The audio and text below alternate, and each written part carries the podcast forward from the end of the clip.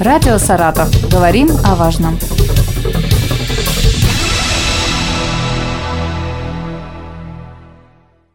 Здравствуйте, у микрофона Елена Тёмкина. Не секрет, что один из основных барьеров развития бизнеса, особенно в начале пути, это поиск финансирования.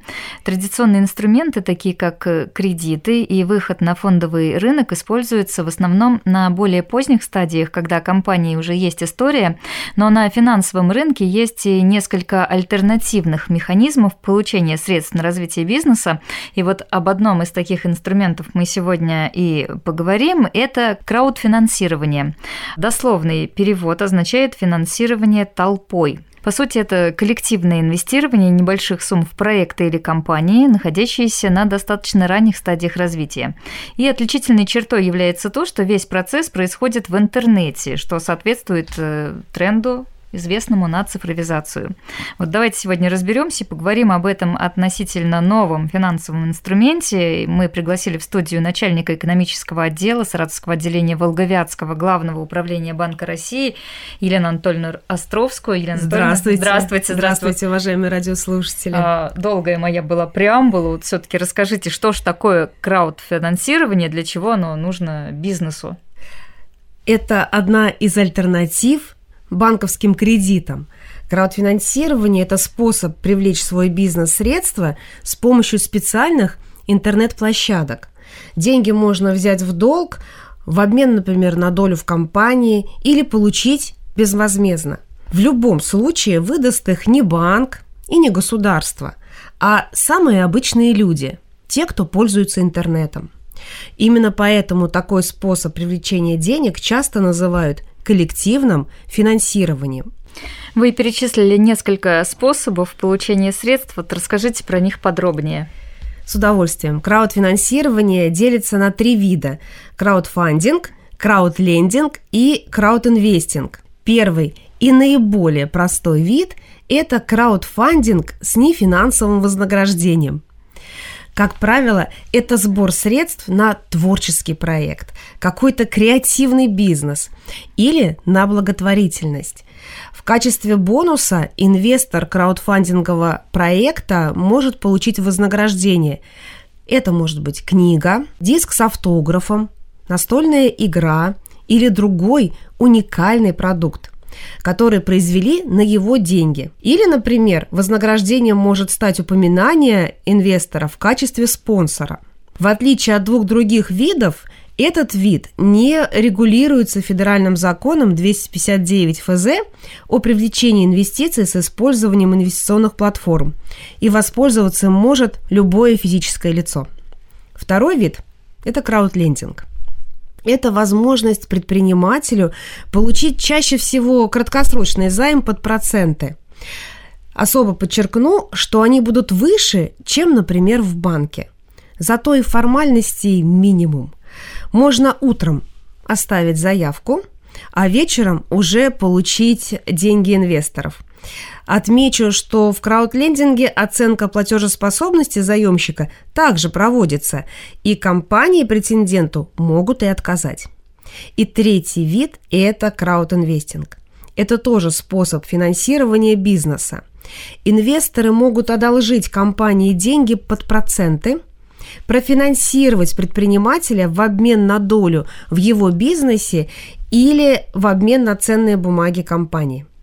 Сбор на проекты краудинвестинга открывается всегда на фиксированный период времени, и если необходимая сумма не набирается, то проект просто отменяется, а деньги возвращаются инвесторам.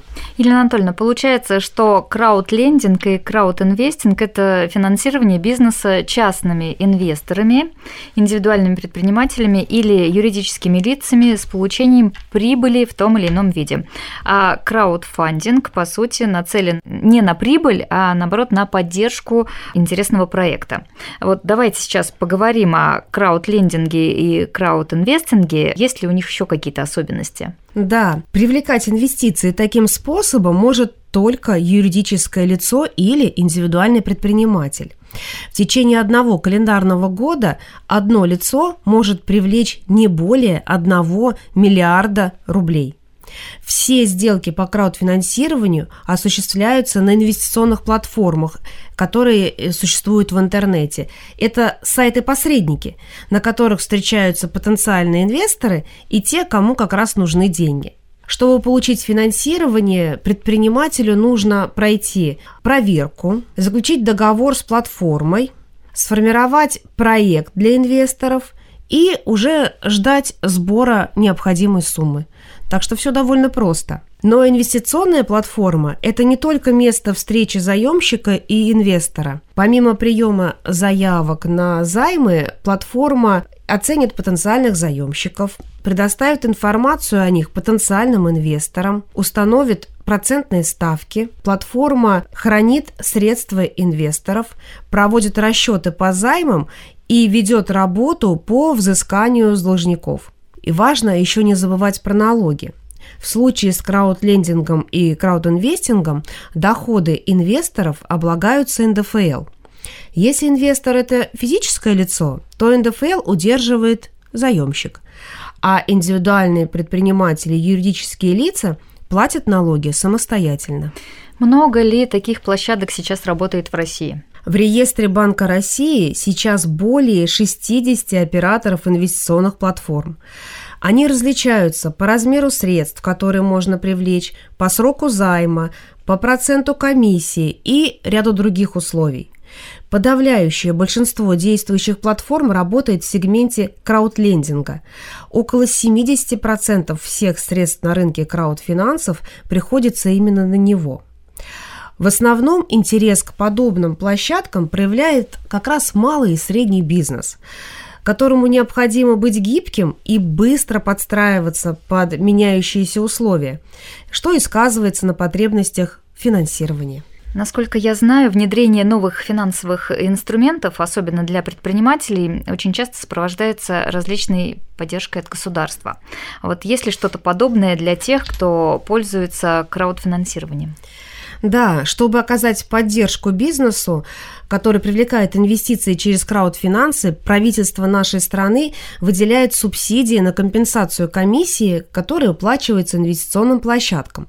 Субсидии предпринимателям компенсируются до 5% от объема привлеченного финансирования, но сумма не более 500 тысяч рублей. Этот вид поддержки действует уже несколько лет, и на 2023 год по данной программе выделен лимит в размере более 69 миллионов рублей. Если предпринимателя заинтересовал этот инструмент, э, и он думает о привлечении денег на инвестплатформах, о чем ему следует э, помнить, прежде чем к ним обращаться?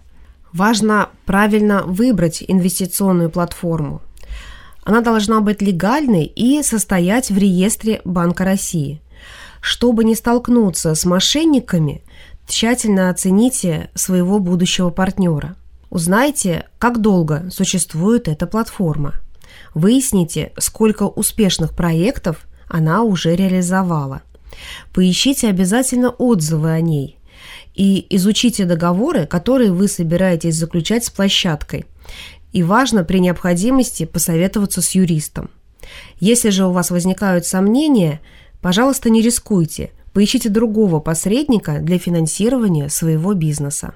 Елена Анатольевна, если посмотреть с другой стороны, например, я как физлицо хочу начать инвестировать в такие проекты. Есть какой-то вот чек-лист для инвесторов? Существует несколько правил, которым должен обязательно следовать инвестор. Во-первых, необходимо также убедиться, что выбранная платформа для инвестирования состоит в реестре Банка России – это можно сделать на сайте cbr.ru. Во-вторых, лучше вкладывать деньги не в один проект, а сразу в несколько. И это позволит распределить ваши риски. Краудлендинг привлекателен инвесторам своей высокой доходностью, но и риски там выше. Это нужно обязательно понимать. Также тщательно изучайте проекты заемщиков и не стесняйтесь задавать вопросы представителям платформы. Дополнительные данные никогда не помешают в принятии правильного решения. И важнейшее правило любого инвестора – не инвестируйте последние средства и здраво оценивайте риски. И, конечно, выбирайте для инвестиций проекты и бизнесы, в которых вы хорошо разбираетесь. Для инвесторов этот инструмент интересен еще и тем, что на многих краудлендинговых платформах минимальный размер инвестиции, как правило, совсем небольшой. В основном от 1 до 10 тысяч рублей. Но при этом законом ограничена и максимальная сумма, которую может вложить инвестор в течение года. Это 600 тысяч рублей. Скажите, есть ли примеры региональных проектов, которые уже э, реализованы с помощью краудфинансирования? Да, уже несколько саратовских предпринимателей успешно воспользовались этим инструментом и привлекли средства в свои проекты. Например, для запуска производства оригинальной сувенирной продукции с нашей региональной тематикой. Были творческие проекты, собравшие необходимые средства, например, на написание книги об истории нашего саратовского хоккея. Мы знаем, что ряд предприятий сейчас активно выходит на краудлендинговые платформы и получает там финансирование. Хочу отметить, что краудфинансы – это гибкий инструмент. Его могут использовать и начинающие предприниматели, и уже действующий бизнес э, со своей историей. Стартапам краудфандинг помогает понять, есть ли спрос на то, что они предлагают. А для действующего бизнеса краудлендинговые и краудинвестинговые платформы могут стать еще одним способом получить финансирование. Елена Анатольевна, спасибо вам за эту интересную информацию. Спасибо за внимание. До новых встреч. Я напомню, что у нас в студии была Елена Анатольевна Островская, начальник экономического отдела Саратовского отделения Волговятского главного управления Банка России. Радио «Саратов». Говорим о важном.